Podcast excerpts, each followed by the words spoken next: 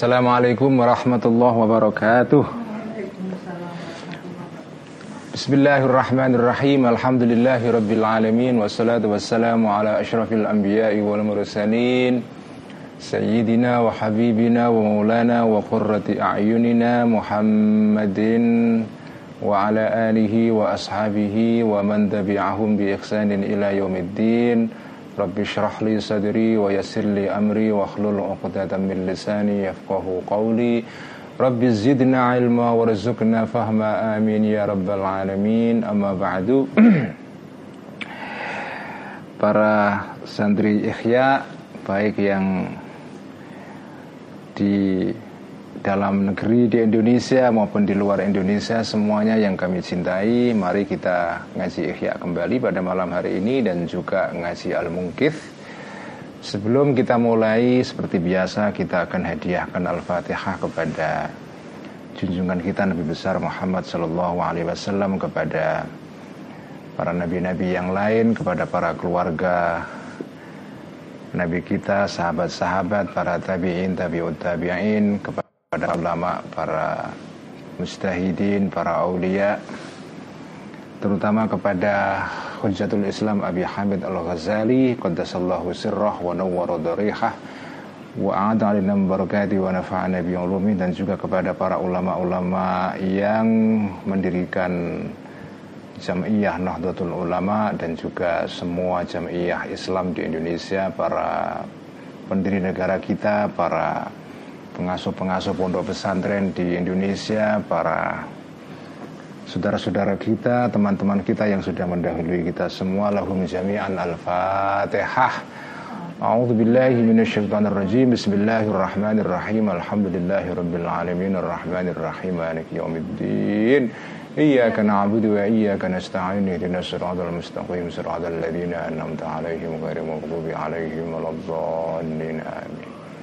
waladdallin. Amin. Bismillahirrahmanirrahim Alhamdulillahi Rabbil Alamin Qala al-muallif rahimahullahu ta'ala Wa nafa'ana bihi wa bi'ulumihi fid daraini Amin Rabbi yassir wa a'in Al-Munkith minad dhalal halaman 113 Wa amma paragraf terakhir ya. Wa amma ma'ada hadha min khawasin nubuwati Fa innama yudraku bidzauqi min suluki tariqit tasawufi Lianna hadha innama fahimtahu bi unmudhajin ruzqtahu wa huwa naum Wa amma ma'ada Wa amma ma'ada ya.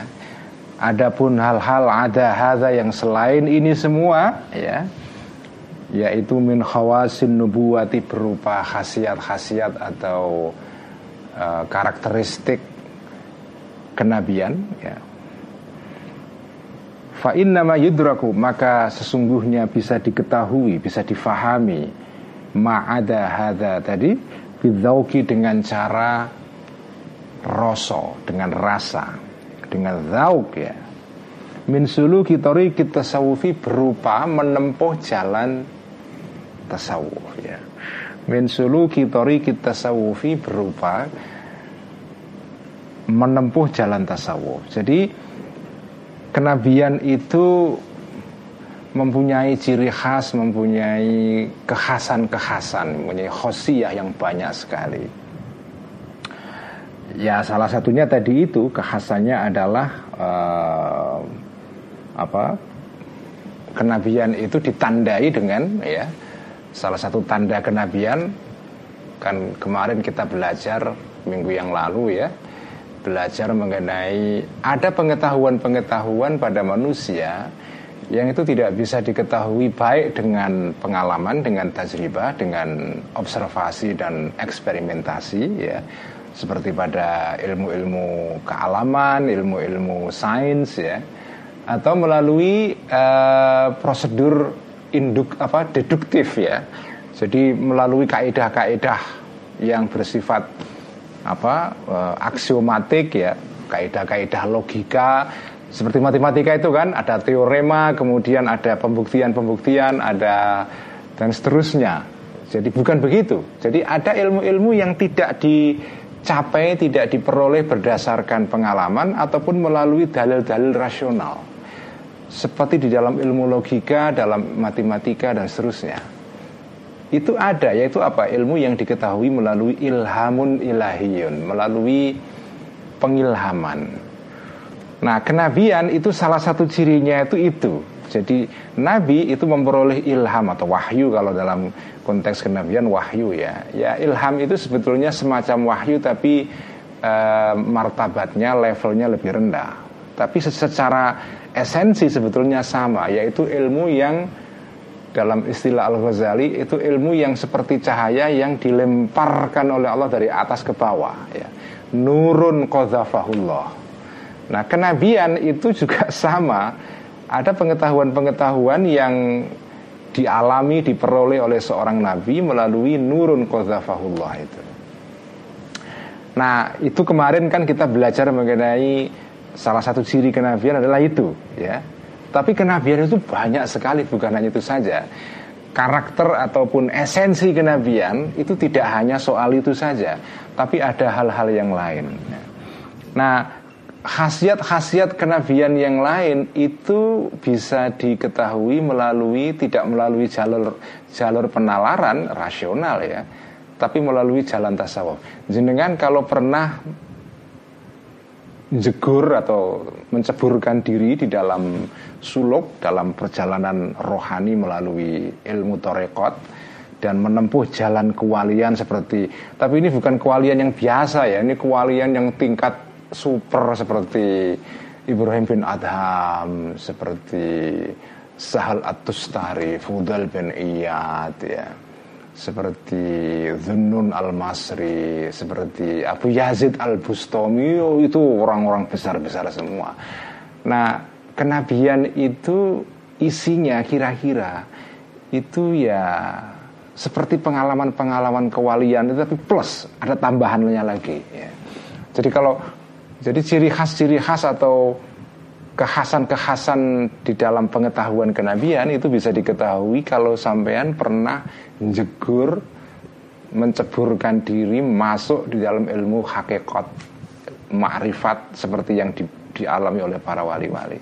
Dan itu jalurnya atau jalannya aksesnya bukan melalui akal bukan melalui indera lima al hawasul khamas ya tetapi melalui zauk jadi zauk rasa itu adalah uh, apa ya alat yang menjadi dasar kenabian ya. Jadi intinya rasa ya tapi ini rasa dalam tingkat yang tinggi sekali ya kita semua punya rasa juga tapi ini rasa kenabian yang itu menjadi fondasi dari ilmu kenabian itu adalah ya. Azauk itu adalah sumber uh, ilmu kenabian. Lianna hadha karena sesungguhnya ini yaitu ilmu yang dicapai melalui zauk ini melalui rasa ini inna mafahimta sesungguhnya bisa paham engkau hu kepada hadha biun mudhajin dengan model paradigma contoh ya. Ruzikta yang diberikan engkau hu kepada un mudhaj ini ya. Kamu kamu sudah diberikan itu analogi atau model yang mirip dengan ilmu kenabian itu atau jalan kenabian yaitu apa? Wahwa dan hada tadi itu annaum adalah tidur. Seperti sudah dijelaskan oleh Al Ghazali pada bagian sebelumnya. Tidur itu adalah unmudats model paradigma. Contoh contoh pengalaman kenabian itu kira-kira kalau dibuat analogi sederhana karena kita semua mengalami itu itu adalah tidur ya. Karena pada saat tidur orang kadang-kadang tidak semua dalam dalam semua kasus tidur tidak ya. Tapi ada kasus-kasus tidur di mana ketika kita tidur itu kita masuk ke alam yang berbeda daripada alam sehari-hari ini ya.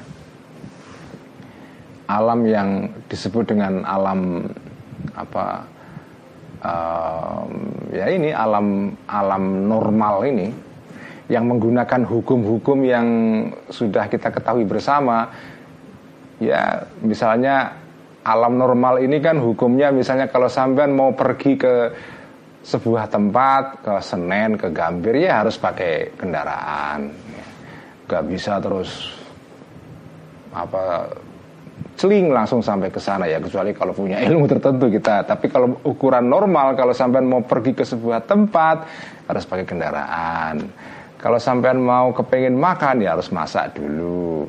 Kalau sampean kepengen pinter ya belajar dulu. Itu itu alam normal ya. Alam yang di luar tidur. Tapi di dalam alam tidur itu berlaku hukum-hukum yang tidak normal ya. Nah, kenabian itu juga kira-kira seperti itu. Di dalam pengalaman kenabian itu ada ilmu-ilmu, ada ma'arif yang uh, tidak di, bisa di apa yang yang khas ya, yang hanya bisa diketahui ya kalau anda tidur itu ya. Walau lahu dan kalau dan dan jika tanpa tidur ini lama sodakta tidak akan membenarkan engkau bihi terhadap uh, hadza tadi pengetahuan yang yang tadi itu pengetahuan yang merupakan analogi kenabian yaitu tidur itu. Kalau kamu tidak pernah mengalami mimpi dalam tidur, ya dikasih tahu orang tentang pengalaman mimpi ya nggak percaya. Fainkana maka jika ada lin nabi kepada atau bagi seorang nabi khosiyatun suatu suatu kekhasan, suatu karakteristik laisalaka yang tidak ada bagimu, laka bagimu minha daripada khosiyah unmudzajun ada contohnya. Kalau nabi punya pengetahuan, punya pengalaman, punya ahwal ya, yang tidak ada contohnya di dalam pengalaman-pengalaman biasa, ya, itu bagaimana? Wala tafhamuha dan jika dan tidak memahami engkau ha kepada khosiyah aslan sama sekali ya. Maka maka bagaimana tuh sediku bisa membenarkan engkau biha kepada khosiyah ini. Wa inna tasdiku apa sesung, dan sesungguhnya membenarkan atau mengkonfirmasi itu ba'dal fahami setelah paham. Jadi ini penting sekali. Poin ini di sini Al Ghazali menekankan bahwa Bagaimana kamu bisa percaya bahwa kenabian itu ada? Kalau kamu tidak apa tidak mempunyai uh, suatu contoh pengalaman yang kira-kira mirip kenabian. Jadi kamu tidak akan bisa memahami fenomena kenabian kalau kamu tidak pernah um, apa mempunyai pengalaman yang kira-kira mirip mirip kenabian itu yaitu apa seperti tidur tadi itu dan seterusnya. Jadi intinya di sini adalah kenabian itu hanya bisa dipercayai kalau kamu punya dalil yang rasional. Tapi ini di luar mukjizat loh ya. Jadi Al Ghazali di dalam Al Munkif ini menerangkan kenabian secara rasional di luar konteks mukjizat ya. Ini adalah penjelasan rasional tentang nubuah. Jadi kalau kamu tapi intinya keterangan Al Ghazali ini sebetulnya adalah ingin menegaskan bahwa kenabian itu supaya bisa diterima oleh manusia itu memang ya harus didasari dulu oleh dalil yang bersifat rasional ya. Karena kalau orang ditunjukkan misalnya hanya mukjizat tok ya, e, mungkin dia bisa menduga ya siapa tahu itu sihir misalnya ya. Siapa tahu itu ya magic gitu kan. Jadi mukjizat tok itu tidak cukup membuat orang yakin bahwa seseorang itu adalah nabi. Dibutuhkan dalil-dalil yang lain, termasuk dalil yang rasional ini. Jadi menurut saya di sinilah Di sinilah keistimewaan Al-Ghazali karena Al-Ghazali itu sebagai seorang ulama, teolog ya, ahli kalam Beliau tidak hanya sekedar uh, mendasarkan diri di dalam hal soal kenabian ini pada dalil yang sifatnya nakli saja Atau dalil yang sifatnya dalil wahyu atau keagamaan atau mukjizat to ya. Tapi dibutuhkan juga dalil yang bersifat rasional itu jadi kalau kamu tidak pernah punya pengalaman yang mirip kenabian atau tidak memahami dasar-dasar rasional kenabian, ya bagaimana kamu bisa percaya kenabian itu ya. Nah, apa itu dasar rasional bagi kenabian ya tadi ini ya. Jadi inilah inilah dasar-dasar yang rasional. Inilah penjelasan rasional mengenai kenabian itu. Wadhalikal unmudzaju dan contoh tadi itu tahassala terjadi fi awaili tariqit tasawufi di dalam permulaan jalan tasawuf. Eh, jadi kalau di luar tidur ya, di luar contoh tidur sebagai model salah satu model pengalaman kenabian adalah yaitu pengalaman tasawuf ya. Makanya kalau orang sudah pernah mengalami pengalaman mistik ya, pengalaman rohani, spiritual seperti dialami oleh para wali-wali, para ahli tasawuf, itu akan mudah sekali menerima atau memahami kenabian. Oh, kenabian itu kira-kira ya sama dengan pengalaman kewalian, cuma dalam derajat yang lebih tinggi. Karena itu Ibnu Arabi mengatakan bahwa semua nabi itu wali, tapi tidak semua nabi adalah wali uh, tidak semua wali adalah nabi ya. Jadi semua nabi adalah wali, tapi tidak semua wali adalah nabi. Wali itu kategori yang umum. Nah di di dalam sub kategori kewalian itu adalah kenabian. Jadi kewalian itu payungnya. Jadi al wilayah itu payung.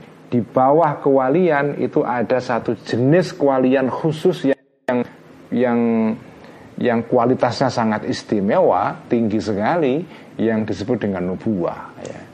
Karena itu kullu nabiyyin waliyun walaysa kullu waliyyin nabiyyan. Karena memang kewalian itu adalah adalah jalan yang menuju kepada kenabian. Tentu saja tidak semua tidak tidak tidak semua wali menjadi nabi karena menjadi nabi itu ya harus ada intervensi khusus dari Allah langsung ya. Fayaksulu maka terjadi bihi dengan dengan unmudzas ini naun suatu jenis minat zauki berupa rasa ya bil qadri uh, atau merasakan bil qadri uh, terhadap suatu kadar pengalaman al hasil yang terjadi ya. Pada saat engkau mengalami pengalaman mystical, pengalaman yang bersifat rohani yang seperti dialami para para wali-wali itu, maka um, ya apa itu anda akan tahu ya apa itu kira-kira pengalaman kenabian itu? Karena pengalaman kenabian itu ya agak mirip-mirip dengan pengalaman kewalian itu. Uh, wanaon dan dan jenis yang lain minat tasdiki berupa konfirmasi membenarkan bima uh, dengan membenarkan bima uh, terhadap sesuatu ya lam yahsul yang tidak terjadi pengalaman yang tidak terjadi bil kiasi dengan mengkiaskan ilahi kepada al qadril hasil tadi itu jadi jadi pengalaman kewalian itu bisa menjadi dasar untuk memahami pengalaman kenabian. Tapi karena kenabian itu merupakan pengalaman yang jauh lebih tinggi daripada kewalian, jadi pengalaman kewalian itu tidak bisa dipakai untuk memahami seluruh pengalaman yang terjadi pada seorang nabi.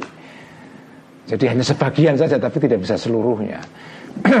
nah, kalau kalau apa pengalaman-pengalaman kenabian yang tidak bisa dijangkau atau disepadankan atau dianalogikan dengan atau yang tidak bisa di apa ya diukur dengan pengalaman kewalian ini ya ya ya tinggal dikiaskan saja kepada pengalaman-pengalaman kenabian yang bisa diukur dengan pengalaman kewalian.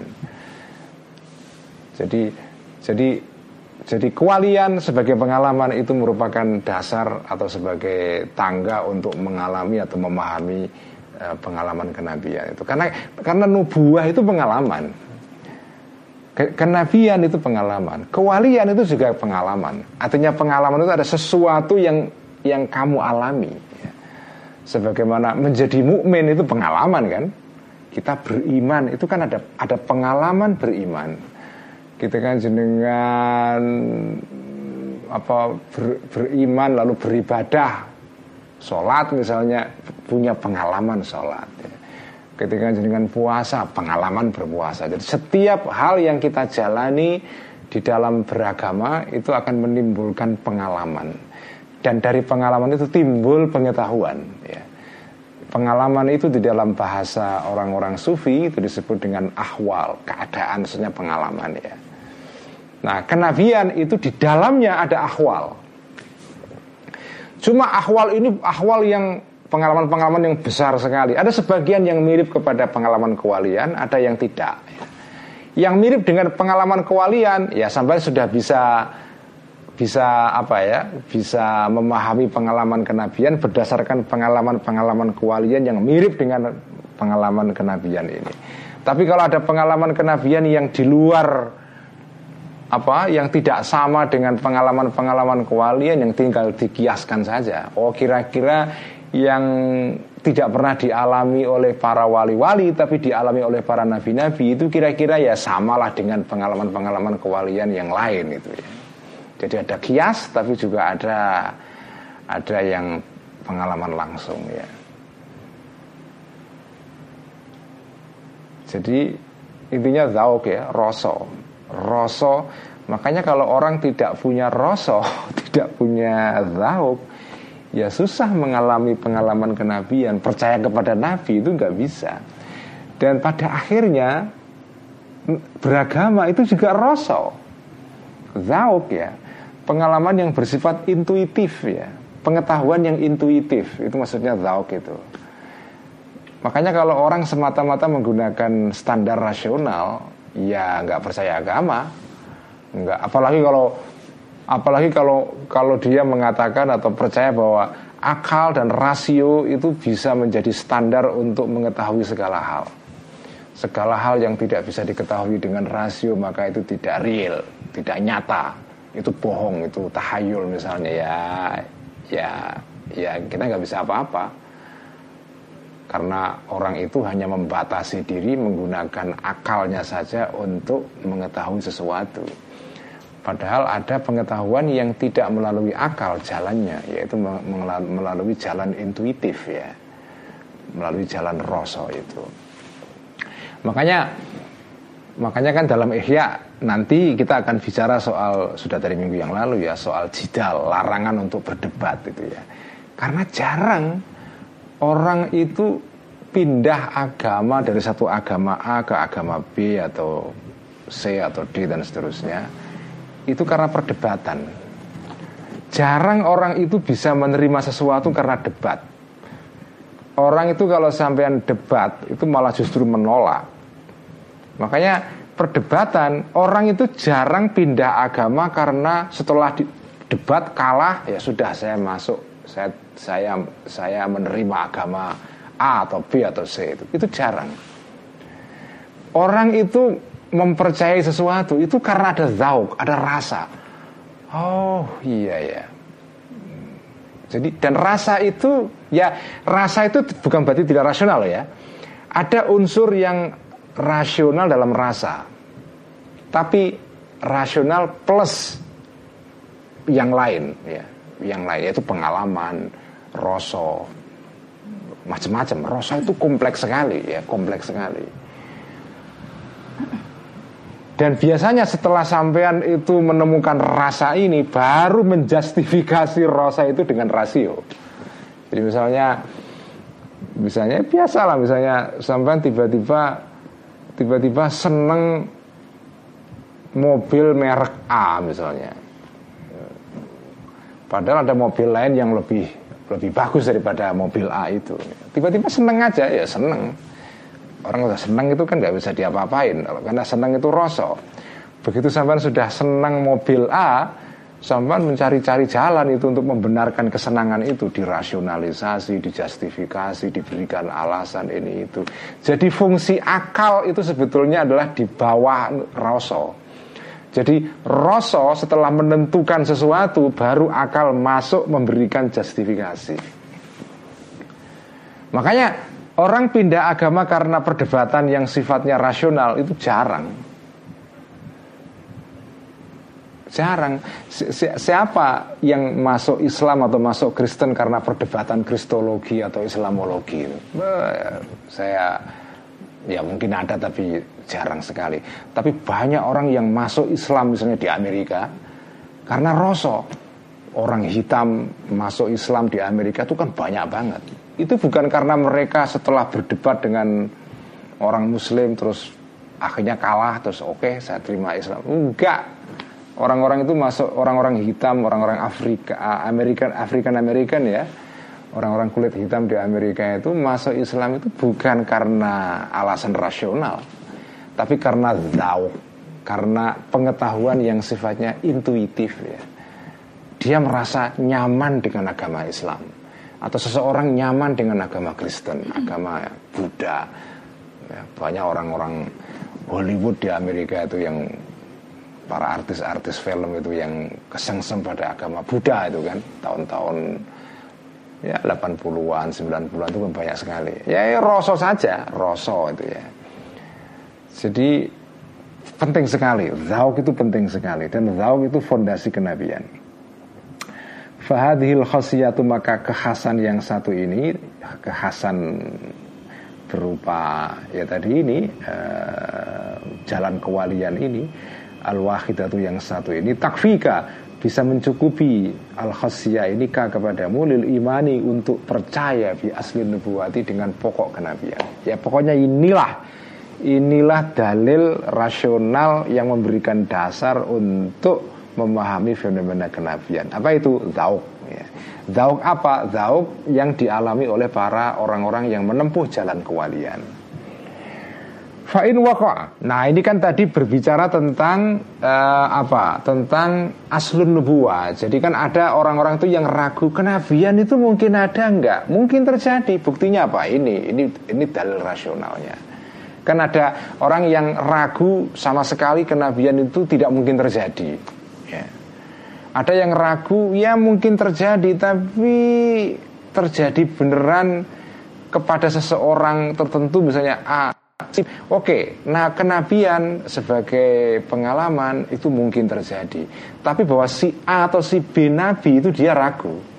Oke, saya terima kenabian itu mungkin ada, tapi saya ragu apakah si A si B itu nabi. Ya, itu keraguan tingkat tingkat kedua atau ketiga ya dalam dalam hierarki keraguan yang kemarin diterangkan oleh Al Ghazali itu. Faida waqa maka jika terjadi laka bagimu asyakur ragu fi syahsin kepada seseorang muayyanin muayyanin yang tertentu. Annahu ragu bahwa sesungguhnya syahsun ini nabiyun seorang nabi amla atau tidak. Ya. Muhammad itu nabi atau tidak? Isa itu nabi atau tidak? Musa itu nabi atau tidak? Ragu. Dia tidak ragu bahwa kenabian mungkin terjadi, tapi dia ragu bahwa si B, si A, si B, si C itu nabi itu. Fala yaksulu maka tidak terjadi al yakinu keyakinan illa bima'rifati akhwali kecuali dengan mengetahui keadaan-keadaannya seorang syahsun ini. Sampai kalau ragu si A si B itu nabi atau tidak, tinggal dicek saja, diverifikasi melalui uh, tindakan-tindakannya. Nggak ada cara lain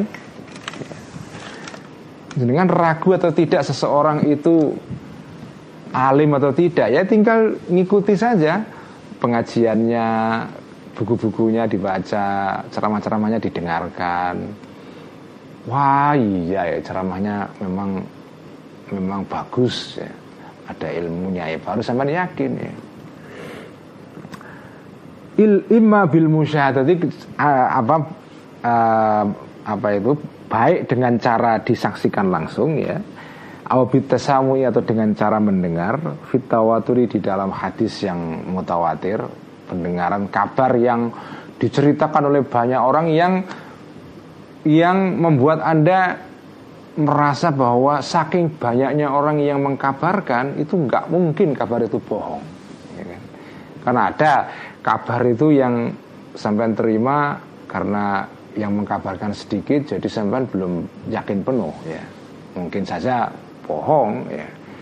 Karena yang mengkabarkan cuma dua tiga orang. Tapi kalau yang mengajak yang mengabarkan itu banyak orang dan tidak mungkin ada persekongkolan di antara pengkabar-pengkabar ini mengenai kabar itu. Jadi sebenarnya yakin oh ini pasti benar itu. Itu namanya hadis mutawatir atau khobar mutawatir. Karena itu di dalam epistemologi atau teori tentang jalan-jalan pengetahuan dalam Islam yaitu dikenal salah satu fondasi ilmu yang yakin, ilmu yang yang pasti ya, yang menimbulkan keyakinan adalah ilmu yang bersumber dari al-khabar al-mutawatir ya.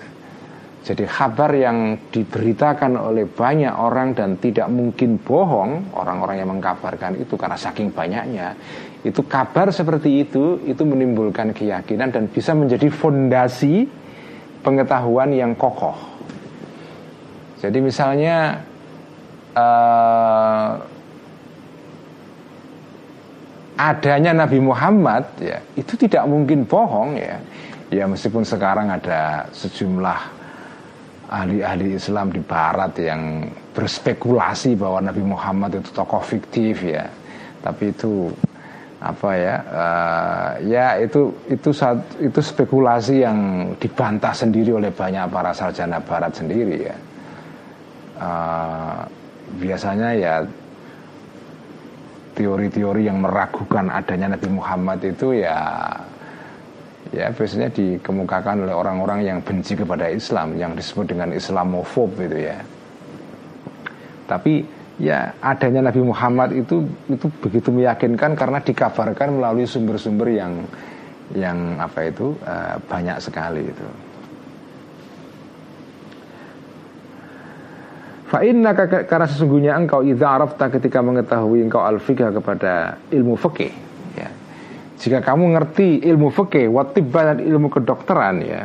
Fikih itu ilmu kedokteran badan, ah, ilmu kedokteran apa itu rohani ya. Atib itu kedokteran badan ya. Yumkini yumkinuka maka akan memungkinkan kah kepada engkau anta arifa untuk bisa mengetahui engkau al atibba para dokter-dokter wal fuqaha dan para ahli fikih. Jadi kalau kamu ngerti apa itu ilmu fikih, apa itu ilmu dokter, kamu pasti bisa mengetahui oh si ini ini ahli fikih si ini adalah, adalah ahli kedokteran ya. Jadi sampean bisa menilai seseorang itu ahli di dalam bidang tertentu kalau sampean itu ya mengetahui ilmu itu. Ya. Kalau anda nggak mengetahui ilmu itu ya anda nggak bisa menilai seseorang ini ahli dalam bidang itu. Kalau anda nggak ngerti fisika ya nggak akan bisa menilai seseorang itu ahli fisika atau tidak itu ya. Uh, dengan cara apa engkau mengetahui bahwa seseorang itu dokter atau fikih, ahli fikih ya, bimusyahadati akhwalihim dengan cara menyaksikan keadaan-keadaan atau tingkah lakunya orang-orang itu, al-atibba wal fuqaha wasamai akwalihim dan mendengarkan pendapat-pendapatnya mereka. Nilai saja berdasarkan ceramahnya, buku-buku yang dia tulis dan seterusnya. Jadi dengan cara begini kau bisa menilai oh seorang itu nabi atau enggak ya. Dengan cara melihat karya-karyanya, capaian-capaiannya di dalam bidang moral, dalam bidang moralitas ya. Ya kalau kalau kalau jenengan lihat capaian dari dari kanjeng Nabi Muhammad ya Shallallahu Alaihi Wasallam itu nggak mungkin itu nggak seorang nabi, nggak mungkin kalau jenengan melihat capaian-capaiannya Nabi Isa ya kalau dalam keyakinan orang Islam kan Nabi Isa itu nabi bukan Tuhan ya. Atau capaian-capaiannya Nabi Musa Anda nggak bisa meragukan bahwa ini seorang nabi. Karena dari orang-orang ini lahir suatu komunitas moral yang akhirnya mengubah sejarah ya. Dari ajaran kanjeng Nabi ini lahir satu kelompok manusia yang menyebar ke mana-mana dan mengajarkan ajaran kebaikan, mengubah dunia, mengubah masyarakat Arab yang dari dulunya itu nggak ngerti ilmu sama sekali, menjadi masyarakat yang berilmu. Itu nggak mungkin nggak nabi itu. Kalau jenengan ngerti sosiologi masyarakat Arab ya, dan mengetahui sejarah Islam itu nggak mungkin nggak berkesimpulan bahwa Nabi itu bahwa Muhammad itu Nabi ya. Masyarakat Arab itu kan berbahasa Arab itu kan dari dulu sejak jauh sebelum Islam datang. Tapi kenapa ilmu nahwu dan ilmu sorof, ilmu-ilmu yang berkaitan dengan bahasa Arab itu kok munculnya kok setelah Islam datang? Setelah ada Quran. Padahal karya sastra di dalam bahasa Arab yang luar biasa indah dan agung itu ya muncul sebelum Islam datang sudah ada. Karya-karya puisi yang dahsyat itu ya yang disebut dengan apa itu uh, asyirul jahiliyah, syair-syair jahiliyah sebelum Islam datang. Tapi kenapa syair-syair jahiliyah ini kok tidak melahirkan pengetahuan mengenai bahasa Arab? Kenapa pengetahuan tentang tata bahasa Arab yang disebut dengan nahu dan sorof itu kok lahir kira-kira ya 300 tahun atau 250 tahun setelah kanjeng Nabi wafat di tangan orang seperti Imam Sibaweh. Kenapa kok muncul belakangan? Kenapa muncul fikih, muncul ilmu yang disebut ilmu balago? Ilmu yang berbicara mengenai soal teori sastra dalam bahasa Arab ya. Kenapa kok tidak lahir sebelum Islam itu? Kenapa kok lahirnya setelah Islam datang? Ya karena ada Quran. Karena karena, karena kalau nggak ada Quran itu nggak ada nahu sorof. Bener-bener nggak ada nahu sorof. Ya. Ilmu-ilmu yang lahir di dalam Islam itu semua lahir karena adanya Quran. Nahu sorof, fikih, tafsir hadis, balaghah, ilmu teologi, bahkan ilmu yang disebut falsafah yang sumbernya dari Yunani ya itu ketika masuk di dalam Islam kemudian diberikan baju yang yang berwarna Islam juga gitu ya. Jadi kehadiran Quran yang dibawakan Nabi itu betul-betul mengubah peradaban bangsa Arab. Mungkin bukan peradaban ya karena sebelum Islam datang ya peradaban Arab itu mungkin nggak ada ya. Ya ada tapi dalam bentuk yang sangat elementer sederhana sekali ya. Tapi membangun peradaban baru itu menakjubkan. Jadi jenengan ini kan sekarang belajar ada ilmu nahwu, sorof, fakih, tafsir, hadis, balagoh, ilmu arut, ilmu kawafi, macam-macam. Itu semua ilmu-ilmu itu lahirnya itu kira-kira di kisaran abad kedua Hijriah tahun 100 sekian sampai tahun 200 300. Itulah masa-masa subur di dalam peradaban Islam dari segi ilmu. Imam Syafi'i, Imam Bukhari, Imam Muslim, Imam Sibaweh, orang-orang yang melahirkan ilmu balaghah itu lahirnya kira-kira dalam masa-masa ini. Tahun 100, 200, 300 Hijriah. Jadi Islam itu betul-betul mendorong lahirnya peradaban pengetahuan ya. dan itu menakjubkan karena ilmu ini dari ilmu tidak ada sama sekali jadi kalau jenengan ini terutama teman-teman yang pernah belajar ilmu nahwu sorof ya. ilmu nahwu sorof itu itu keren sekali itu itu itu kayak kayak arsitektur pengetahuan yang kalau diserupakan dengan gedung itu itu gedung yang menjulang tinggi indah banget. Ilmu nahwu sorof itu dulunya nggak ada menjadi ada. Itu kan ajaib kan? Kok ilmu dari nggak ada menjadi ada? Itu kan ajaib. Kok bisa orang menciptakan bahasa Arab itu sudah ada dari sebelum Islam. Tapi pengetahuan tentang tata bahasa Arab dengan kecanggihan seperti yang ditulis oleh para ahli-ahli nahwu itu itu dahsyat sekali dan itu membutuhkan akal yang cerdas sekali. Nggak nggak nggak kurang dari dari akal yang dibutuhkan oleh Isaac Newton untuk menemukan ilmu apa pengetahuan atau teori tentang grativitasi atau atau tidak kurang dari intelijensi atau atau kecerdasan yang dibutuhkan oleh Albert Einstein dalam menemukan teori relativitas.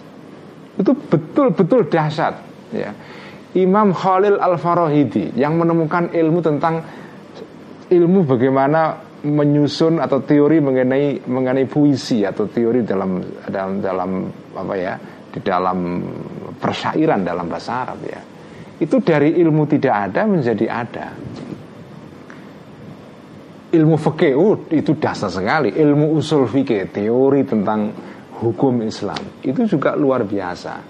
Jadi tidak mungkin orang yang menyebabkan ini semua terjadi kalau dia bukan seorang nabi. Ya, nggak mungkin dia bukan seorang nabi itu. Jadi sampai bisa menilai seorang itu nabi atau tidak berdasarkan achievement uh, capaian dia di dalam sejarah yang itu dahsyat sekali ya. Ah, fa'ilam tu syahid maka jika tidak menyaksikan engkau fala, kamu kamu kalau kalau nggak menyaksikan langsung nabi atau nggak menyaksikan langsung seorang ahli fikih misalnya fala ta'jizu maka tidak akan uh, maka tidak akan uh, tidak akan lemah engkau. Maksudnya tidak akan tidak akan tidak mampu engkau ya, tidak akan tidak mampu maksudnya mampu ya tidak akan uh, tidak kuasa engkau Aidon juga an ma'rifati kauni syafi'i untuk mengetahui uh, bahwa Imam Syafi'i fakihan adalah seorang ahli fikih. Kamu kalaupun tidak pernah melihat langsung Imam Syafi'i, kamu itu nggak akan nggak akan kesulitan untuk mengetahui untuk mem, mem, memverifikasi bahwa Imam Syafi'i yang hidupnya itu jauh sebelum kamu kalau diukur sekarang ya untuk mengetahui bahwa dia itu seorang ahli fikih. Dengan cara apa? Baca buku-bukunya. Jadi untuk mengetahui Imam Syafi'i itu ahli fikih atau tidak, nggak perlu sampai harus hidup kembali masuk lorong waktu, kemudian hidup pada zaman Imam Syafi'i, melihat langsung Imam Syafi'i pada saat ngajar, pada saat ceramah, nggak usah. Baca saja buku-bukunya. Sama akan tahu, oh ini orang ahli fikih memang.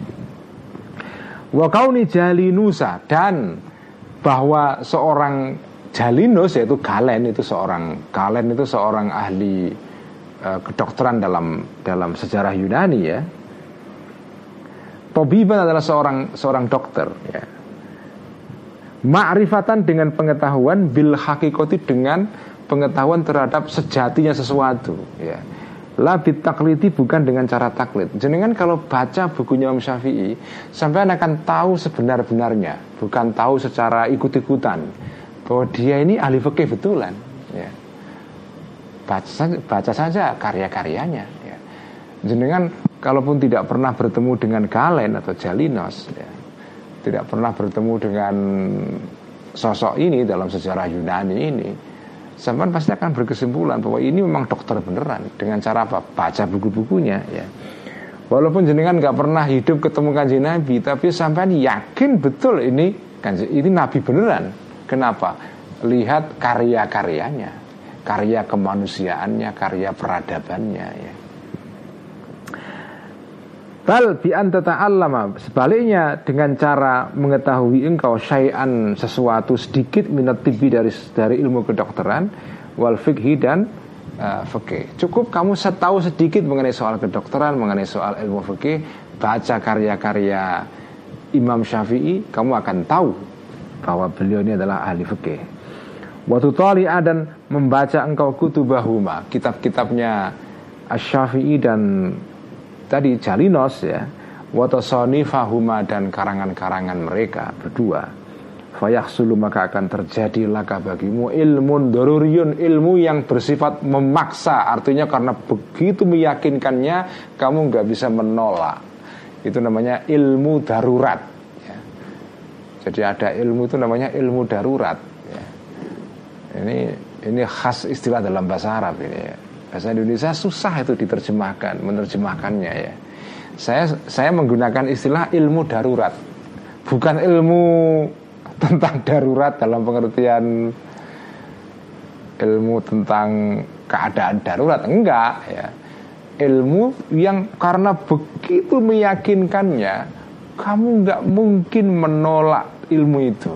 Pasti benar ilmu itu. Itu namanya ilmu darurat ya seperti situasi darurat yang nggak mungkin dihindarkan itu bihalihima ilmu yang bersifat darurat bihalihima terhadap keadaan kedua orang ini yaitu Asyafi'i dan Jalinos itu jadi inilah jalan untuk mengetahui kenabian ya mengetahui bahwa seseorang itu nabi atau tidak dengan cara apa?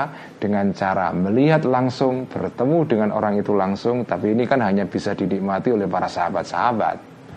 Kita yang hidup di zaman sekarang nggak pernah bisa musyahadah, nggak pernah bisa ketemu langsung. Ya kita cara mengetahuinya adalah bitasamo ya dengan cara mendengar kabar tentang orang itu, tentang kanjeng Nabi dan tentang keadaan orang itu. Atau kalau kalau di dalam kasus uh, dan orang-orang yang ahli fikih yang lain kita tidak bertemu langsung ya nggak apa-apa kita bisa tahu kok seseorang si A si B ahli tentang fikih dengan cara membaca buku-bukunya ya.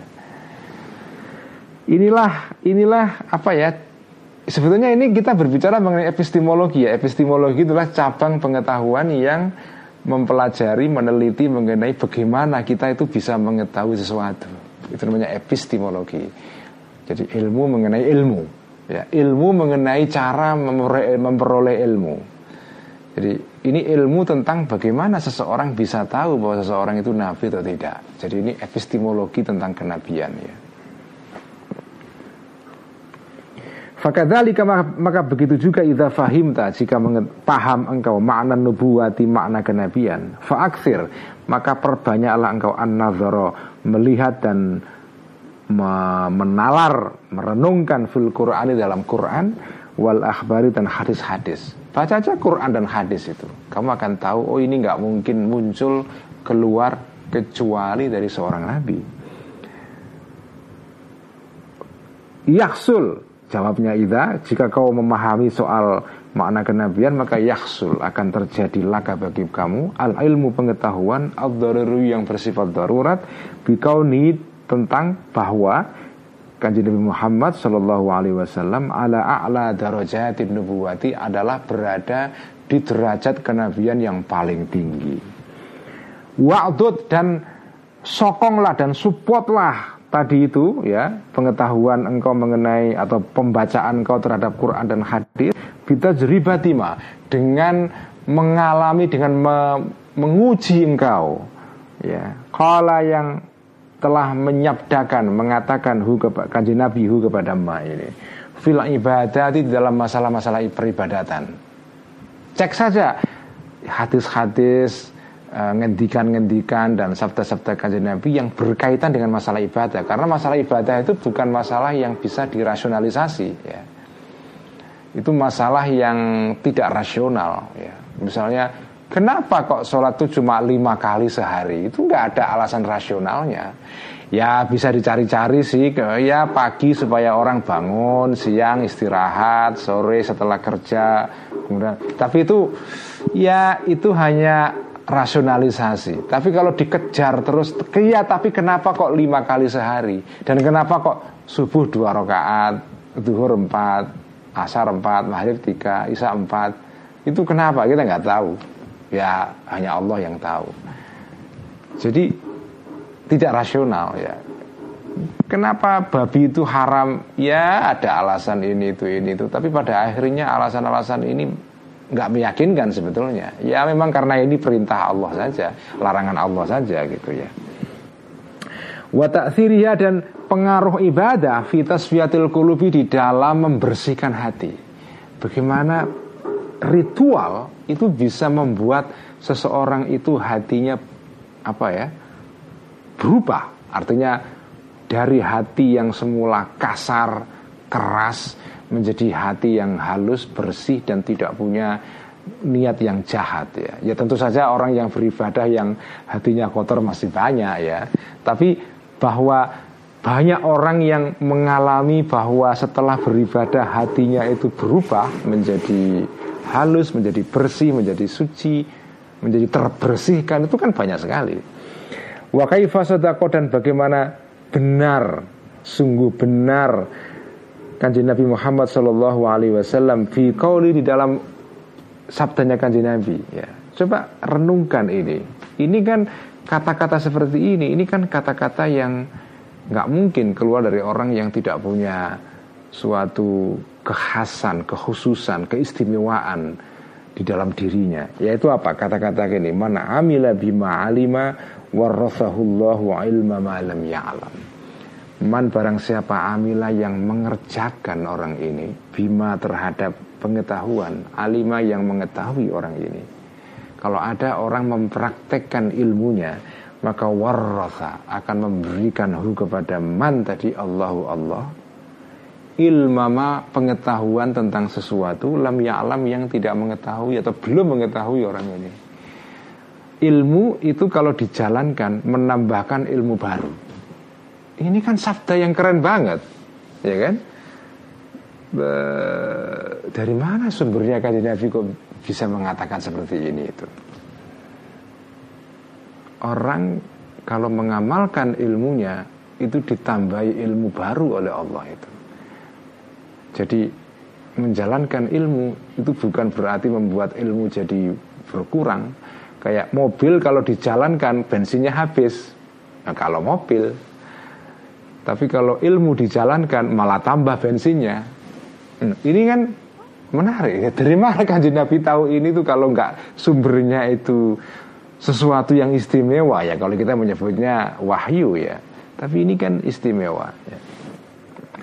Wa kaifatan bagaimana sodako sungguh benar kanjeng Nabi fi qawli di dalam sabdanya kanjeng Nabi? Ini hadis lain coba kita renungkan. Man a'ana zaliman sallatahullahu alaihi. Man barang siapa a'ana yang menolong orang ini zaliman orang yang zalim. Kalau kamu menolong orang yang otoriter, orang yang zalim, sallato maka akan memberikan kekuasaan hu kepada orang zalim ini Allahu Allah alaihi kepada man kamu kalau menolong orang zolim, orang zolim itu akan justru menguasai kamu. Akan diberikan jalan oleh Allah untuk menguasai kamu. Ya. Makanya jangan menolong orang yang zolim ya. Jadi kamu menolong menolong orang yang yang apa itu, yang otoriter, orang yang despotik ya orang yang sewenang-wenang kamu malah akan dikeremus oleh orang itu akan dikuasai orang itu ya. ini ini kan sabda yang apa ya dia istimewa sekali ya dari mana kajian Nabi bisa bisa mendapatkan apa ya kebijaksanaan seperti ini ya kalau sumbernya bukan dari dari wahyu misalnya ya.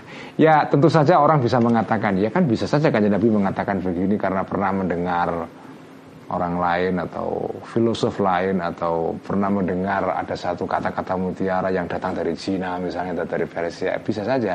Ya bisa saja. Mungkin ya. Tapi hadis itu banyak banget. Ya bisa saja kamu teliti ada satu dua hadis mungkin mirip Misalnya hadis yang bunyinya tidak beriman seseorang kecuali orang itu eh, apa ya suka saudaranya berbuat kepada dia sesuatu yang eh, apa itu eh, kecuali orang itu memperlakukan saudaranya dengan cara yang dia suka diperlakukan oleh saudaranya itu atau orang lain ya. Kalau kamu suka di kalau kamu suka diperlakukan dengan adil oleh orang lain, ya perlakukanlah orang adil orang lain dengan adil juga ya. Kalau kamu nggak suka dicurangi ya jangan mencurangi orang. Nah kata-kata ini kan konon sumbernya itu dari dari Konfusius dari Cina ya. Ya mungkin saja kita nggak tahu. Ya mungkin saja. Jadi, ada mungkin ada satu dua sabda kanji Nabi yang sumbernya adalah dari kebijaksanaan yang sudah beredar di zaman itu. Tapi kan tidak semua. Ya, karena sabda itu banyak banget, tidak semua. Misalnya ini, man amila bima alima. Kalau kamu mempraktekkan ilmu yang sudah kamu punya, kamu akan ditambah ilmu baru. Dari mana? Apakah dari ya kita nggak tahu. Ya ini kata-kata yang sumbernya ya mungkin jasa wahyu ya. Jadi sabda-sabda kajian Nabi itu kalau ditelah satu persatu itu ada ada sabda-sabda yang kategorinya disebut dengan jawami'ul kalim. Yaitu itu sabda-sabda yang jawami yang mengandung makna yang luar biasa kaya. Kata-katanya pendek tapi maknanya banyak. Kalau diurai itu membutuhkan ceramah yang panjang sekali. Itu namanya jawami'ul kalim. Al kalimatul jami'ah ya. Kalimat yang memuat makna pengertian yang banyak sekali Nah biasanya orang-orang yang mampu memproduksi kata-kata mutiara seperti itu itu tidak semua orang ya. Nah salah satunya ya Nabi dan Nabi dapat dari mana ya dari wahyu itu ya. Wa kaifa dan bagaimana sodako sungguh benar kanjeng Nabi fi di dalam ngendikannya kanjeng Nabi dalam sabdanya kanjeng Nabi man asbaha. Ini ada ada hadis lain yang juga mari kita renungkan ya. Ini hadis gak mungkin kalau nggak dikatakan oleh seorang nabi ini kata Al Ghazali ya. Man asbaha wa wahumuhu hammun wahidun. Man barang siapa asbaha yang yang masuk pagi hari maksudnya yang memulai harinya wahumumuhu dan kesibukan-kesibukan dan apa ya perhatian-perhatiannya orang itu sesuatu yang menjadi uh, apa ya menjadi pikiran orang itu hamun adalah pikiran wahidun yang satu saja kalau ada orang dalam hidupnya hanya punya satu hal saja yang menjadi fokusnya dia. Ya. Kafa maka akan mencukupi hu kepada man ini Allahu Allah Ta'ala humumat dunia terhadap kesusahan-kesusahannya dunia. Jadi ini ada kata humum tapi maknanya beda. Humum yang awal itu artinya adalah concern atau preoccupation, sesuatu yang membuat kamu itu berpikir memikirkan barang itu. Kalau ada orang dalam hidup kok yang difikirkan satu saja, yaitu apa Allah taala maksudnya. Kalau kamu dalam hidup ini yang kamu pikirkan fokus hanya berpikir tentang Allah saja, tidak terganggu oleh hal yang lain-lain, maka kamu akan dicukupi. Allah tidak akan mengalami nanti di hari akhirat banyak kesusahan dan apa itu ya penderitaan nanti. Maksudnya siksaan-siksaan ya. Humumat dunia kesusahan-kesusahan dunia wal akhirati dan akhirat. Tapi hadis ini kalau dimaknai lebih luas ya bisa juga bermakna kamu kalau hidup itu punya tujuan tunggal itu kamu nggak akan ke mana-mana nggak akan mengalami distraksi dan mengalami apa ya uh, disorientasi. Kamu kalau justru hidup itu kepengen ini, kepengen itu, kepengen A, kepengen B, wah ada orang oh kepengen lagi, kepengen udah disorientasi. Jadi hadis ini bisa dimaknai kalau kamu hidup hanya punya satu tujuan saja yaitu Allah, kamu akan tenang karena kamu akan dihindarkan oleh Allah dari uh, penderitaan di dunia maupun di akhirat makna yang satu. Makna yang lain, misalnya bisa juga dimaknai hadis ini, kamu kalau hidup itu tujuannya cuma satu, jelas fokus satu saja, itu kamu akan terhindarkan dari uh, disorientasi, dari kekacauan pikiran. Tapi kalau kamu hidup kok tidak bisa menentukan tujuan yang jelas, orientasi yang jelas, udah kamu akan terombang ambing, akhirnya susah sendiri akhirnya banyak umum, banyak pikiran-pikiran yang nggak jelas. Ya. Makanya, nah ini hadis kan keren sekali. Dari mana kajian Nabi kok dapat begini? Dari mana coba? Ya, ini kan, ini kan kayak kayak perasan dari pengalaman ber, bergenerasi-generasi kan. Ya, tapi kajian Nabi kan umurnya 63 tahun. Artinya kok dapat seperti ini dari mana itu? Ya dari ilham, dari wahyu. Ya. Jadi kata-kata mutiara yang indah sekali itu, yang itu ya bisa bisa dikatakan oleh siapa saja, tapi siapa saja yang dapat ilham dari Allah ya.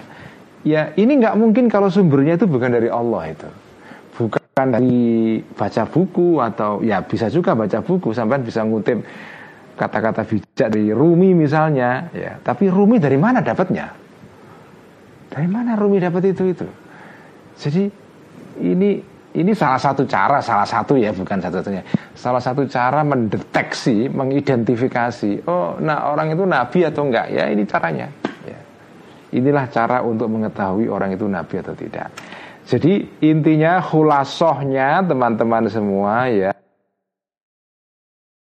jalan yang rasional untuk mengetahui bahwa seseorang itu nabi atau tidak atau bahwa kenabian itu mungkin ada atau tidak di dunia ini inilah dalil akli, dalil rasional, dalil falsafi. Ya. Dalil seperti ini nggak bisa dikemukakan kecuali oleh orang yang belajar filsafat seperti Al Ghazali. Cukup ngaji Al Mungkif malam ini, mari kita ganti ngaji Ihya. Wallahu a'lam bissawab. أعوذ بالله من الشيطان الرجيم بسم الله الرحمن الرحيم الحمد لله رب العالمين والصلاة والسلام على أشرف الأنبياء والمرسلين سيدنا وحبيبنا ومولانا محمد wa ala alihi wa ashabihi ajma'in. Amma ba'du. Qala al-muallif rahimahullahu ta'ala wa nafa'ana bihi wa bi'ulumihi fid dharain amin. Rabbi yassir wa a'in. Kitab Ihya halaman 1006 Qala Ibnu Abi Laila. Qala baris pertama ya. Qala Ibnu Abi Laila. Berkata Ibnu Abi Laila ya. La umari sahibi. Ya. Ini seorang ulama um, Dan juga ahli zuhud juga ya Ibnu Abi Layla ini. Ya, Kalau nggak salah hidupnya di Kufah ini. Waqala dan berkata Ibnu Abi Layla Ibnu Abi Layla La umari sahibi. Ya. Ini ahli fikih ini ya. La umari tidak tidak akan pernah me mendebat aku Sohibi temanku. Ini kita masih berbicara pengen ini ya Hafatul lisan Bahaya ngomong. Ini kita berbicara mengenai jalan rohani Yang salah satu caranya adalah Ditempuh Melalui pengendalian atas mulut kita. Ya. Salah satu bahaya mulut adalah sering debat. Al-mira wal jidal Nah ini ada satu cerita atau ucapan yang dikutip dari Ibnu Abi Laila la umari tidak akan mendebat aku sahibi temanku. Fa imma an ukadzibahu imma an ukdzibahu wa imma an ughdibahu. Bisa dibaca an ukadzibahu tapi saya lebih suka membacanya an ukdzibahu karena supaya serasi dengan an ughdibahu. Fa imma an ukdziba ada kalanya mungkin saja aku apa ya uh, menganggap bohong ya kepada sahibi ini. Wa imma an ughdibahu ada kalanya aku membuat marahu kepada sahibi ini. Karena kalau aku mendebat dia ada dua kemungkinan. Pertama ya kalau saya debat dia saya mengatakan dia bohong. Wah, kamu bohong di dalam kata-katamu ini. Atau saya marah. Saya tidak akan menganggap dia bohong cuma karena saya debat dia marah. Ya. Jadi apa pun hasilnya mendebat orang itu akan menimbulkan kecelakaan. Karena kalau tidak apa ya, kau menganggap dia bohong dan orang kalau dianggap bohong kan sakit hati, ya kan? Atau dibikin marah karena kamu debat itu ya. Jadi mendebat itu tidak akan ada hasil yang positif itu ya. Wa qala dan berkata Abu Darda ya Abu Darda Bika terhadapmu isman dosa banget Allah Tazala terus menerus engkau memarian orang yang mendebat ya. Jadi kamu kalau kerjaannya itu kok debatin orang terus sukanya tweet war, sukanya itu lihat orang apa ya uh, poro padu kalau dalam bahasa Jawa itu ya. Poro padu itu ya tukar menukar omongan nggak jelas gitu kayak orang debat kusir ya. Itu udahlah. Kamu kalau begitu dosanya itu banyak banget. Wakala dan bersabda kajian Muhammad Shallallahu Alaihi Wasallam ini hadis ya takfir lihain rok adani takfiru kulli lihain uh, kafarotnya atau apa ya tebusannya setiap tindakan debat kusir mendebat ya rokaatnya adalah dua rokaat nah ini gampang ini ya tapi walaupun gampang tapi sebaiknya dihindari ya. Jadi kalau kamu terpaksa terlibat dalam perdebatan itu cara menebus dosanya ya setelah berdebat dan biasanya ya karena saya saya, saya beberapa kali ngalami begini ya. Kita itu berdebat itu setelah berdebat itu kadang-kadang kita nyesal sendiri ya ya kenapa tadi kok saya saya berdebat dengan si A si B dan kadang-kadang kewetu atau keluar kata-kata jelek. Akhirnya kita nyesal kan? Wah, iya ya kayaknya kok nggak pantas saya begitu. Jadi setiap kita debat orang itu biasanya setelah itu itu ada perasaan menyesal. Seandainya bisa memutar waktu, saya nggak melakukan itu sebaiknya. ya ada juga sih orang yang setelah berdebat malah merasa bangga karena menang ada juga tapi ada juga orang yang terlibat dalam perdebatan habis itu menyesal apalagi kalau perdebatan debat kusir yang akhirnya membuat dia berkata-kata kasar ya. Nah itu tebusannya adalah udah habis itu sholat, sholat sunat dua rakaat. Ini saya kira saya kira ini bisa dipraktekkan hari-hari ini ya. Kalau sampean terlibat cekcok ngomong apalah ada yang pro lockdown ada yang anti lockdown debat di media massa di medsos habis itu sholat dua rakaat ya itu adalah tebusan kalau kita habis berdebat ya Kenapa sholat dua rakaat? Ya minimal kalau kamu habis kan kalau sholat itu kan wudhu dulu, habis wudhu sholat dua rakaat baca fatihah. Minimal ada terjadi proses cooling down lah ya, menenangkan diri. Jadi sebetulnya ada alasan kan Nabi kan Nabi memberikan resep begini itu alasannya ada. Apa? Cooling down. Secara psikologis kalau kamu sudah wudhu sholat, insya Allah cooling down. Waqala dan berkata Umar Sayyidina Umar radhiyallahu anhu la tata'allam al ilma li thalathin wa la wa tatrukhu li thalathin. Wah ini wasiat yang penting dari Sayyidina Umar ini. La tata'allam, jangan belajar engkau al ilma ilmu li thalathin karena tiga hal. Wala tatruk dan jangan meninggalkan engkau hu kepada ilmu Jangan juga enggak belajar Li thalathin karena tiga hal juga La tata'allamuhu la tata'allamuhu jangan me, apa itu mempelajari engkau hu kepada ilmu litumari ya untuk berdebat engkau bi dengan ilmu itu. Pertama ya jangan belajar untuk modal debat. Wala litubahia atau la tata'allam jangan belajar engkau hu kepada ilmu litumaria untuk berdebat engkau bi dengan ilmu. Wala litubahia dan tidak untuk berbangga-bangga engkau bi dengan ilmu. Wala lituroia dan juga tidak karena pamer engkau bi dengan ilmu. Ya. belajar jangan karena untuk modal debat untuk angga-anggaan untuk keren-kerenan dan untuk apa itu uh, pamer. Ya, pamer. Pamer supaya bisa dianggap orang dia pinter gitu kan. Itu pertama ya. Walatatruk dan jangan meninggalkan engkau ilmu kepada, kepada ilmu. Jangan juga engkau tidak belajar karena hayaan karena malu mintolabi dari atau untuk mencari ilmu itu. Jangan sampai kamu nggak mau belajar karena malu karena kamu sudah bertitel doktor sehingga ah masa saya sudah dokter kok dengerin ceramahnya anak S1 lah itu nggak boleh itu. Oh, saya sudah dikenal sebagai apa eh, pengajar ihya kok dengerin baca artikelnya anak-anak yang baru kemarin sore. Ya nggak boleh itu. Siapa pun kamu layak belajar dari orang itu.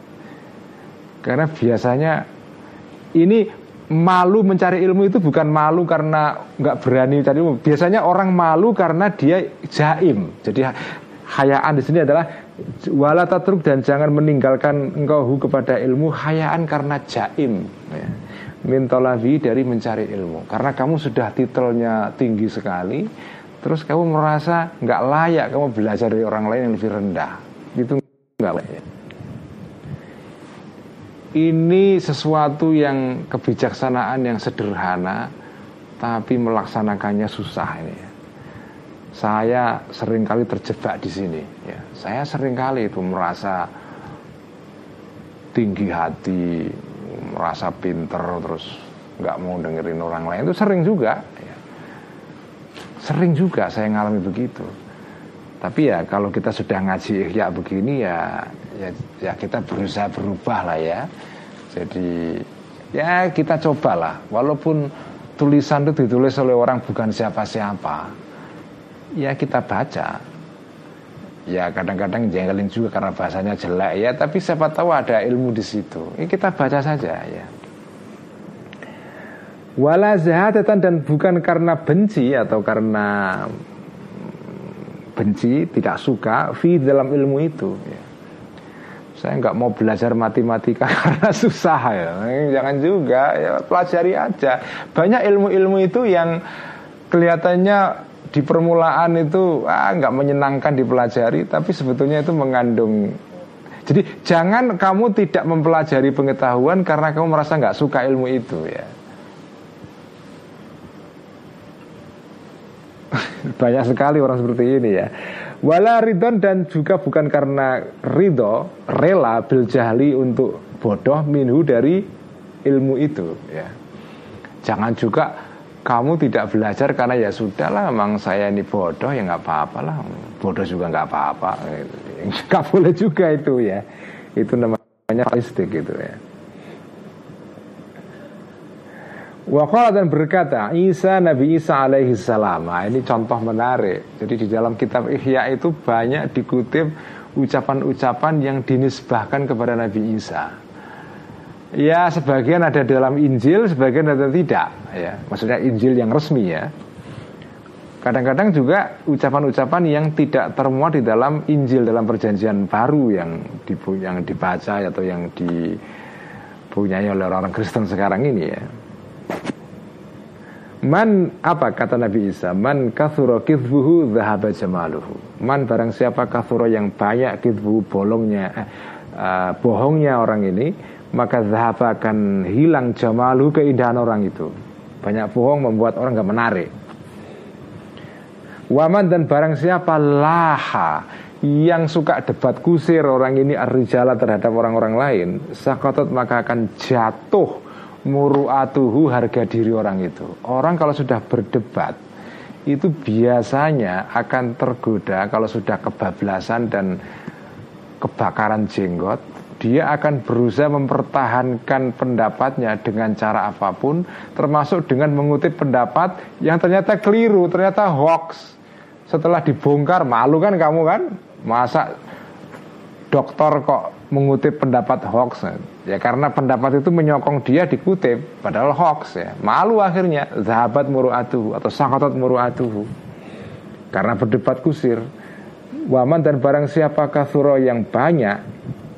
Hamuhu pikiran orang itu orang yang banyak pikiran dan galau dan menderit susah ya. Sakuma maka akan sakit jismuhu badannya orang itu. Udah jelas lah itu ya Waman dan barang siapa sa'a yang buruk hulukuhu akhlaknya orang ini Maka azaba akan menyiksa orang ini nafsu pada diri orang itu. Ini kata-kata Nabi Isa ini ya. Wakila dan dikatakan limaimunin kepada Maimun ibni Mahrana. Kepada Maimun ibn Mahron. Limaimuna ibni Mahrona ya kepada Maimun ibni Mahron ini salah seorang sufi besar juga, seorang tabiin ya, seorang ahli zuhud ya. Pada pada zaman itu belum ada istilah sufi tapi ahli zuhud. Malaka la tatruku akhaka angkilan. Malaka, apakah laka bagimu? Kenapa engkau maksudnya? La tatruku tidak pernah membiarkan engkau atau meninggalkan engkau wahai Maimun ibn Mahran akhaka saudara kamu angkilan karena karena benci, karena kemarahan ya.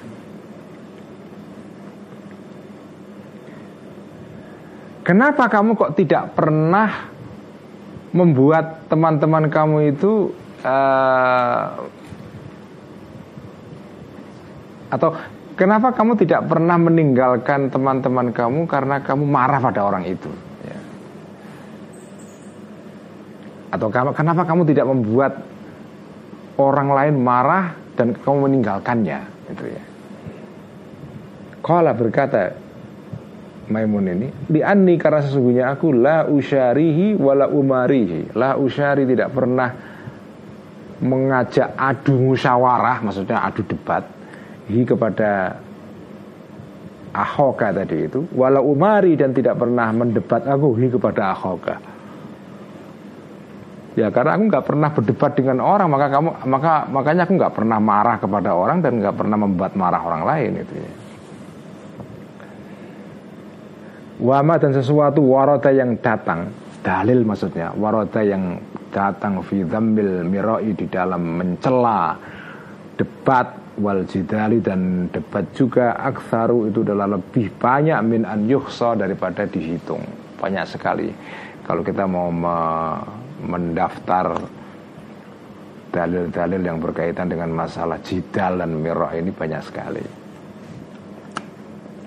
Nah sekarang kita masuk ke tema berikutnya. Apa yang disebut dengan mirok debat kusir yang dilarang dan merupakan penyakit daripada mulut itu apa itu? Nah, Ini kita masuk di dalam pembahasan yang penting ini ya.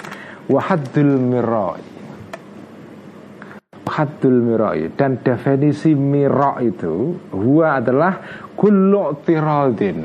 Ini perhatikan ya Ini camkan ini teman-teman ya. Yang disebut miro adalah kullu tirodin Setiap sangkalan Setiap mendebat ya. Sangkalan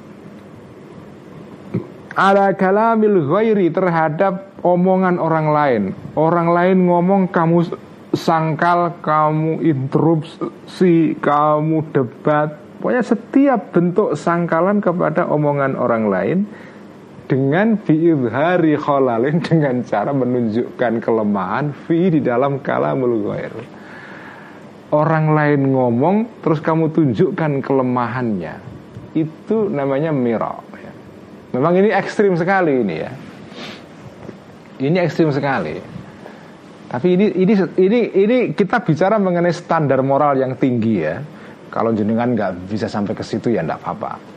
Setiap orang kalau ngomong terus kamu koreksi itu itu sudah kategorinya miro.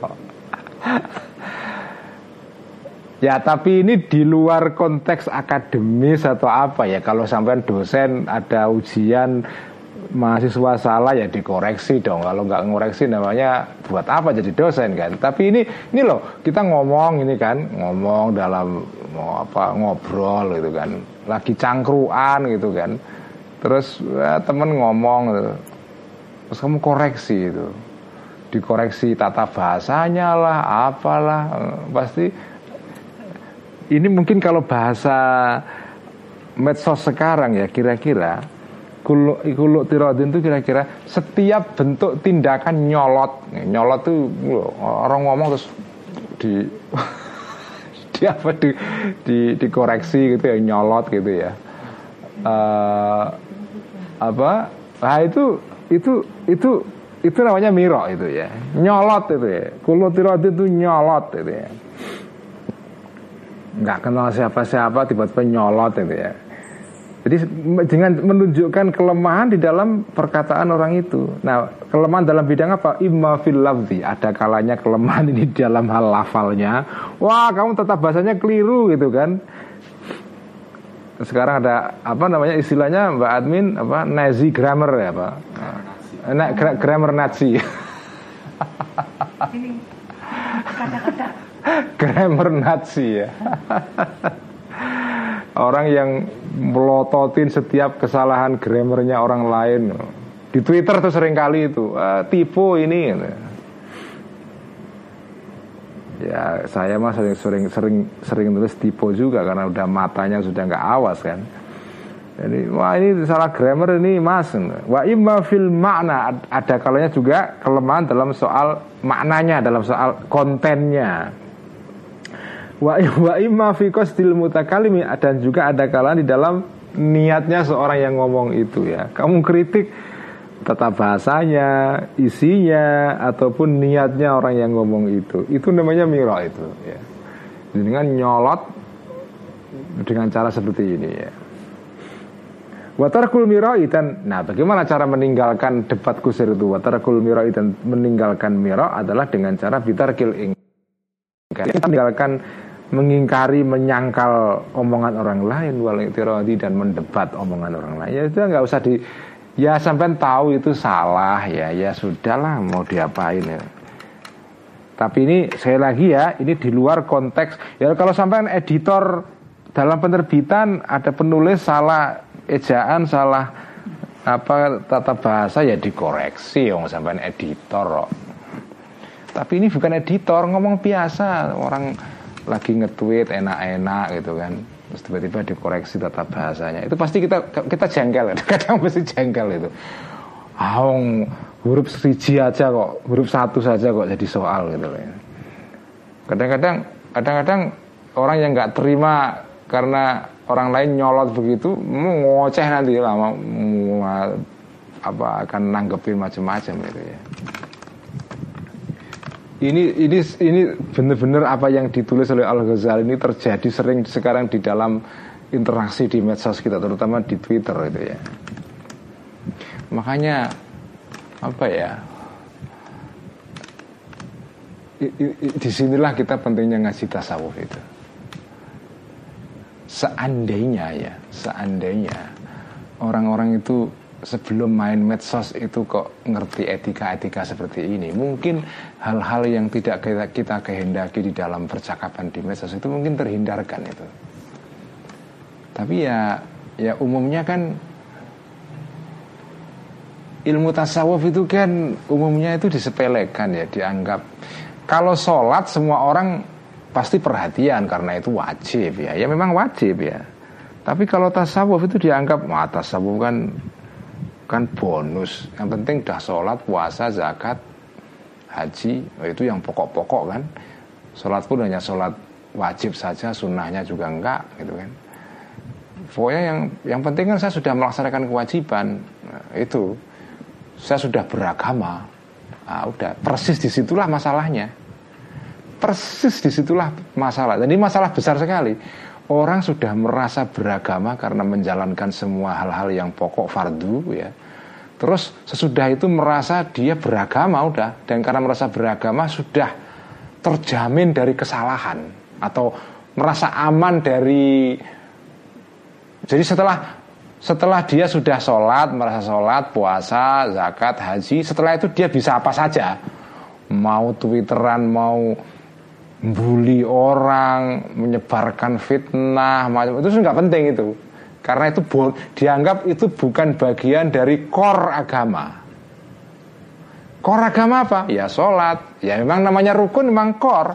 Tapi itu itu belum belum mencukupi, mencukupi kewajiban iya, tapi setelah itu kamu mengabaikan hal-hal yang lain soal akhlak, soal apa itu bagaimana berinteraksi dengan orang lain itu itu penting sekali gitu loh. Nah, karena selama ini akhlak dan tasawuf itu dianggap sebagai bonus, bukan core of the core, bukan inti dari agama. Itulah yang menyebabkan orang menganggap misalnya bicara soal bahaya-bahaya mulut itu jadi ah itu kan ilmunya orang-orang tua yang sudah selesai dengan kehidupan. Nah, kira-kira kan gitu kan anggapannya itu. Padahal enggak. Ilmu ini kalau ini ilmu yang ini ilmu pragmatik ya. Kalau ilmu bagaimana kita ber, ber apa ya berkehidupan secara real dalam di dalam hidup sehari-hari itu. Ini tata caranya. Jadi kalau terutama soal debat ini, ini saya menurut saya relevan sekali Ya kalau ada orang salah-salah dikit ya sudah lah. Kamu bukan kamu kan hidup tidak menjadi editornya orang lain setiap saat. Kira-kira gitu. Ya. Kalau mau jadi editor ya editor bagi dirimu sendiri gitu kan. Tapi jangan jadi editor orang lain. Gitu. Fakullu kalamin maka setiap omongan sami yang mendengarkan engkau hu kepada kalam ini faingkana maka jika ada omongan ini hakon benar maka fasotik maka maka percayalah engkau bihi terhadap omongan ini. Benarkanlah ya. Percayalah engkau bihi terhadap omongan ini. Wa ingkana dan jika ada omongan ini batilan batal salah au kidban atau apa itu atau apa au kidban atau kebohongan ya. Walam yakun dan tidak berhubungan dan, dan tidak ada uh, karena tadi muta'alliqan berkaitan bi dini dengan masalah-masalah keagamaan, maka faskut maka diamlah engkau anhu kepada kalam. Ini etika di dalam interaksi sosial pada umumnya ya. Kalau ada sesuatu informasi kok benar ya udah kamu kamu percaya gitu. Kamu dukung. Tapi kalau itu bohong ya sudah nggak usah di selama itu tidak berkaitan dengan masalah agama, dan tidak terkait dengan masalah yang menyangkut maslahat umum yang besar ya. Ya sudah ya salah ya nggak apa-apa lah. Namanya manusia salah ya nggak nggak soal itu kan. Jadi dengan begini orang akan terhindarkan dari kesakitan karena kamu koreksi. Kamu juga terhindar dari kesakitan karena dimarahi orang lain yang kamu koreksi. Intinya apa? Intinya ya urip itu kan kepengen kepenak kan kepengen nyaman gitu. Salah satu kenyamanan itu ya terjadi kalau kalau kita tidak kalau bahasa Inggrisnya itu kita nggak nggak jerk ya. Apa jerk itu orang yang ngeselin ya. jangan jadi orang itu ngeselin. Nah itu itu intinya. Pokoknya jangan ngeselin. Ngeselin itu salah satunya adalah kalau ada orang ngomong dikit-dikit dikoreksi. Nah itu ngeselin banget itu Dan ada orang itu yang merasa puas hidupnya, merasa bermakna kalau kalau ngeselin orang itu. Kalau dia nggak mengesalkan orang itu kayak ada yang kurang dalam hidupnya. Nah, udah kalau ada orang begini ya ya habis sudah. Watanu dan meng mengkritik atau men mencela fi kalamil ghairi di dalam omongan orang lain tarotan ada kalanya ya yakunu ada atau ini fi lafzi di dalam lafalnya dalam redaksinya kalam ini mengkritik omongan orang lain itu kadang-kadang ya terjadi kritikan itu terkait dengan redaksinya. Fi'idhari khalalin dengan cara menunjukkan kelemahan atau cacat fihi di dalam kalam min jihatin nahwi dari sudut tata bahasa grammar. Atau min jihatil lughati atau dari sudut lughah pilihan pilihan katanya dari sudut leksikografinya oh, mestinya kamu begini yang kamu pakai katanya itu ya mestinya bukan uh, daripada tapi dari atau pada saja misalnya kayak gitulah ya. Au min jihatil arabiyati atau dari sudut uh, bahasa Arab ya. Apa ini ini ini ini ini bahasa Arabnya salah gitu ya. Au, au min nazmi atau dari sudut komposisi apa komposisi itu ya apa susunan katanya. Water TV dan sama ya susunan kata. Bisu itakdimin karena jeleknya mendahulukan kata yang mestinya ditaruh di akhir atau takhirin atau mengakhirkan kata yang mestinya di depan. Mestinya kamu ngomongnya tidak begini yang ini ditaruh di akhir bukan di awal. Orang yang dikoreksi begitu arempong gitu kan kayak gini aja kok dipersoalkan kan gitu. Wong tweet aja kok dipersoalkan gitu loh ya sudah lah jadi ini ya jadi jadi orang jangan ngeselin karena dengan cara sedikit-sedikit ngoreksi omongan orang lain. Itu itu termasuk di dalam miro ya. Dalam jidal itu ya. Dalam debat kusir. Karena ujung dari ini kalau kamu ngoreksi nanti yang dikoreksi akan balas balik Terus kamu juga nanti akan debat balik lagi. Terus gitu akhirnya nggak habis-habis. Wadhalika dan itu semua ya kuno ada tarutan kadang-kadang minggusuril ma'arifati dari kurangnya pengetahuan ya. Ya memang orang yang ngomong yang kamu koreksi itu pengetahuannya kurang ya. Wataratan dan ada kalanya ya kuno ada ini semua bituhyanil lisani karena selipnya lidah. Yang orang kan ngomong kadang-kadang ya selip kan biasa itu jadi typo ya karena jari-jarinya gede banget sehingga kalau ngetik selalu menyentuh huruf yang lain gitu kan. Wa kaifa makana dan bagaimanapun ada kesalahan-kesalahan ini ya.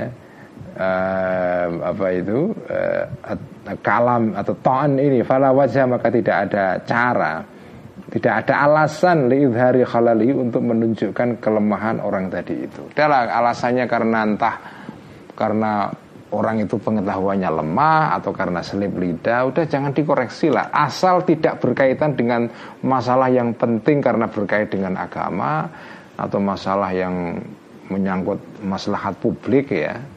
Ya ngomongan biasa saja ya sudah biarin aja lah itu ya. Wa amma fil makna adapun di dalam soal makna ngoreksi dalam segi isi konten ya fabi an yakula maka dengan cara mendebatnya itu mengkritiknya dengan cara mengatakan orang seseorang laisa kama takulu tidak ada yang sesuatu itu kama takulu seperti yang kamu omongkan. Oh enggak bukan begitu ya. Mesti ini gitu kan. Pasti marah orang yang mau koreksi itu.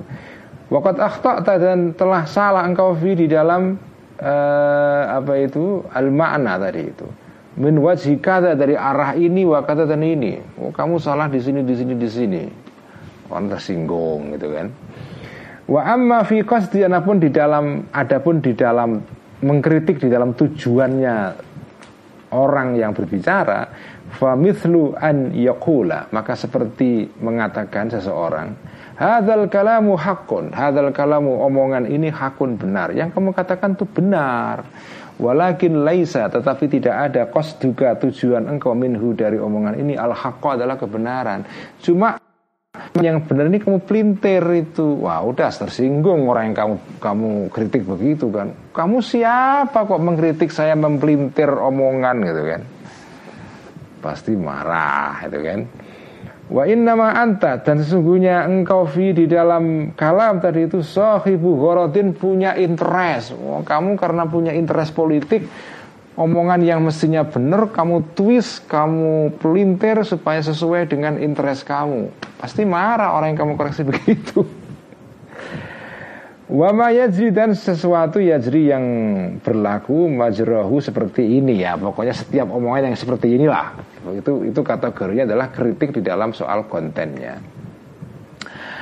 Wahadal jinsu dan kritikan jenis ini Atau apa Menyolot omongan orang lain dengan jenis ini Injaral Injara jika terjadi al jinsu ini Fi mas'alatin dalam masalah ilmiyatin yang bersifat keilmuan terkait dengan isu akademis rubbama khusso mungkin diberikan kekhususan hadal jinsu tadi itu bismil jadali dengan nama jadal. Kalau kamu nyolot dalam hal-hal yang berkaitan dengan informasi akademis maka namanya bukan al miro karena miro itu lebih rendah sekali karena itu maksudnya adalah debat kusir. Kalau al jadal itu agak sedikit keren itu debat polemik. Nah gitu kan polemik agama dan sains. Nah, itu jadal itu bukan miro ya.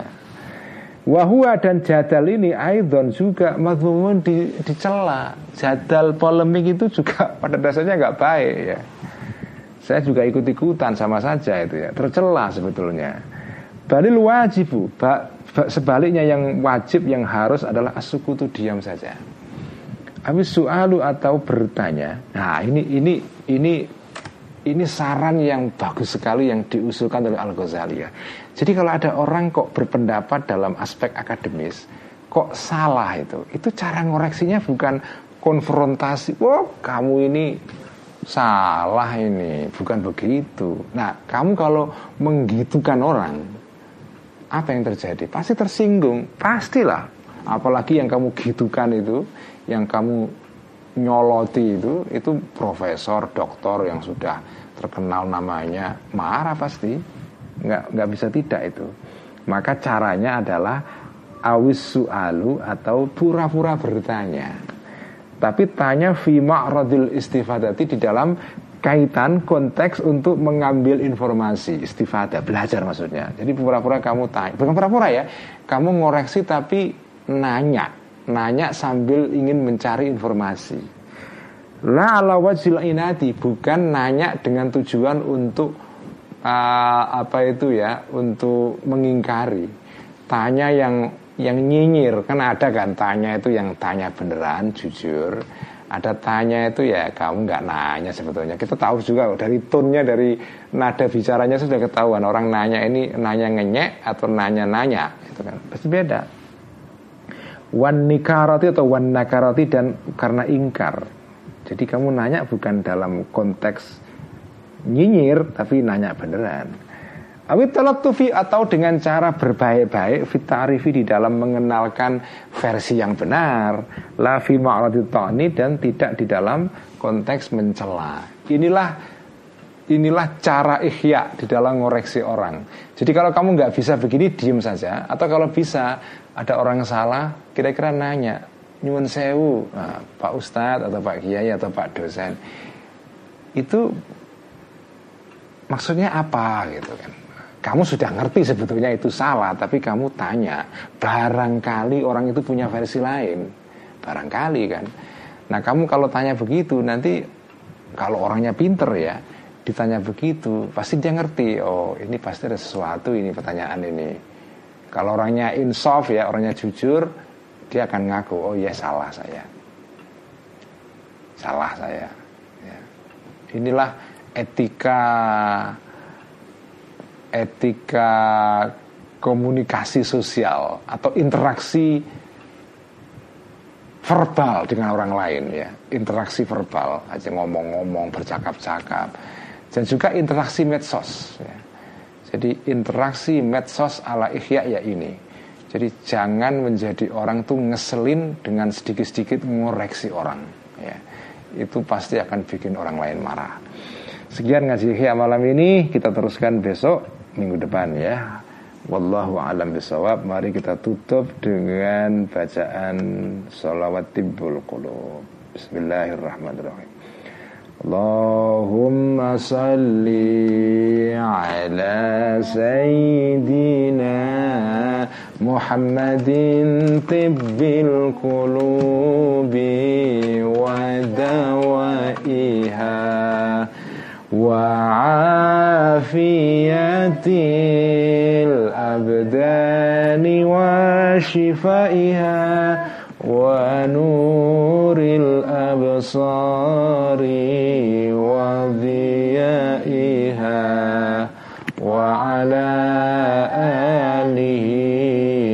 وصحبه وسلم. اللهم صلِّ على سيدنا محمد طب القلوب ودوائها وعافية الأبدان وشفائها ونور الأبصار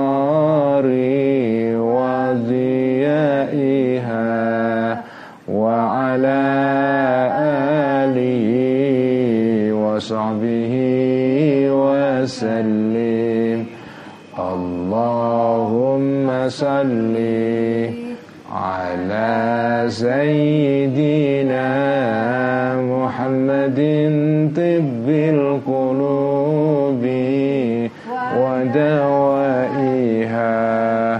وعافيته الأبدان وشفائها ونور الأبصار وضيائها وعلى آله وصحبه وسلم. Sekian wassalamualaikum warahmatullahi wabarakatuh. Waalaikumsalam.